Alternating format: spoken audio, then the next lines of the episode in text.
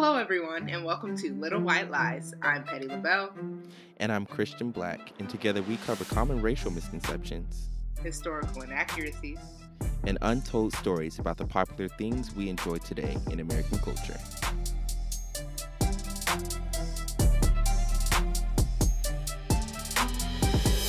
Now, today, actually, this time, we are going to cover mm. the origins of gangs in Southern California. Mm, what? Uh, what? Uh, are we petty? Are we really gonna cover it? I mean, boy, don't start. We covered what we needed to cover the last episode, didn't we? Okay, you're right, but still. That's what I thought.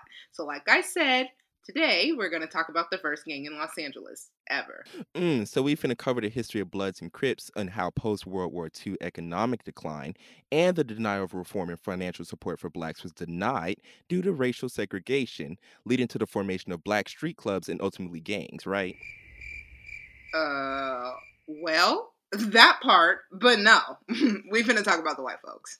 Oh, white folks. All right. So we finna talk about the police, right? I mean, that's the biggest nah. gang around. nah. The first documented gang in Los Angeles was white folks, the Spook Hunters. The who? The Spook Hunters. They were the first gang formed in LA made up of white teenagers. Their goal was to stop Mexican Americans from moving into East LA and black folks from moving into Central. Oh, so basically KKK Junior, if you will. They might as well have been. I mean, the spook hunters came around the late 1930s. The name was inspired by the derogatory term for blacks called spooks because, mm. you know, they was hating on the melanin, you know, fools. Mm-mm. Okay, so let me guess. They did the usual hate crimes, burning down houses, slashing tires, brutalizing black and brown folks. Yep, and then they threw a party celebrating John F. Kennedy's assassination. A party? Why would they throw a party for that? Well, because a lot of white people saw him as a, mm, you know, Mm-mm, a what? You know, a nigga lover. Oh, a nigga lover. Mm. well, oh no, God forbid a decent human being in the white community trying to do right. I mean, listen, I'm just here to deliver the facts. That's what they called him, and they were really glad when he passed. Foul. So the police, the government didn't do nothing to stop this violence from happening to black and brown people? Nope. In fact, they were supported by the local police and white communities in the neighborhood. And then in 1948, when racially restrictive covenants that kept the neighborhoods all white were outlawed, the spook hunters acted as reinforcements and then tormented black families and students at various high schools like Fremont High and South Central. Mm, and I'm guessing they figured that they couldn't get the neighborhoods to stay white, the least they can do is make the schools black free. Yep. And in Compton, out of all places, the school district even built a whole ass school called Centennial High on Central Ave to stop black kids from coming to Compton High. But eventually, black kids started going there, and then a race riot broke out. A whole ass race riot because black kids started going to the same school as them? Nah, man, that was just the beginning. The spark was when a black girl was elected homecoming queen instead of a white girl. Then they all lost their damn minds. Mm. And then after the riot, white students started transferring to Dominguez High School since it was basically still all white. And then soon after that, their white parents started selling their homes in fear that the property value would go down because they were starting to have black neighbors. Uh, that's some bullshit. Like, like that's some, some for real bullshit. Like we the one that's a threat.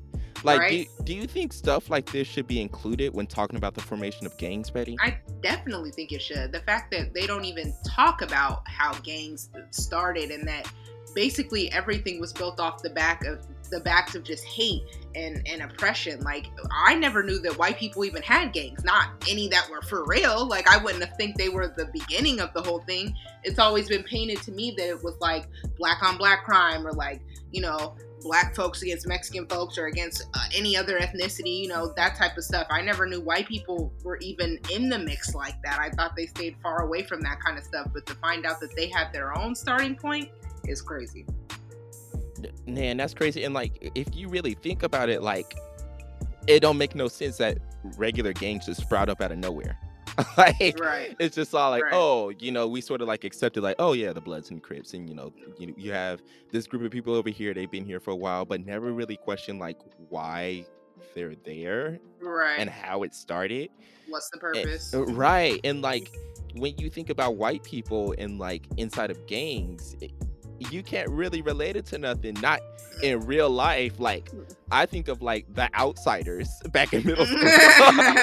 you know, thinking of you know Ponyboy and stuff like that with greased up hair and stuff with a switchblade and, and the leather, leather jackets, exactly. I can't. exactly. Like that's that's all I can think about when it comes to you know white people being inside of gangs and then even that is sort of romanticized and like right. put inside of different movies it and really films is. and entertainment and people eat it up.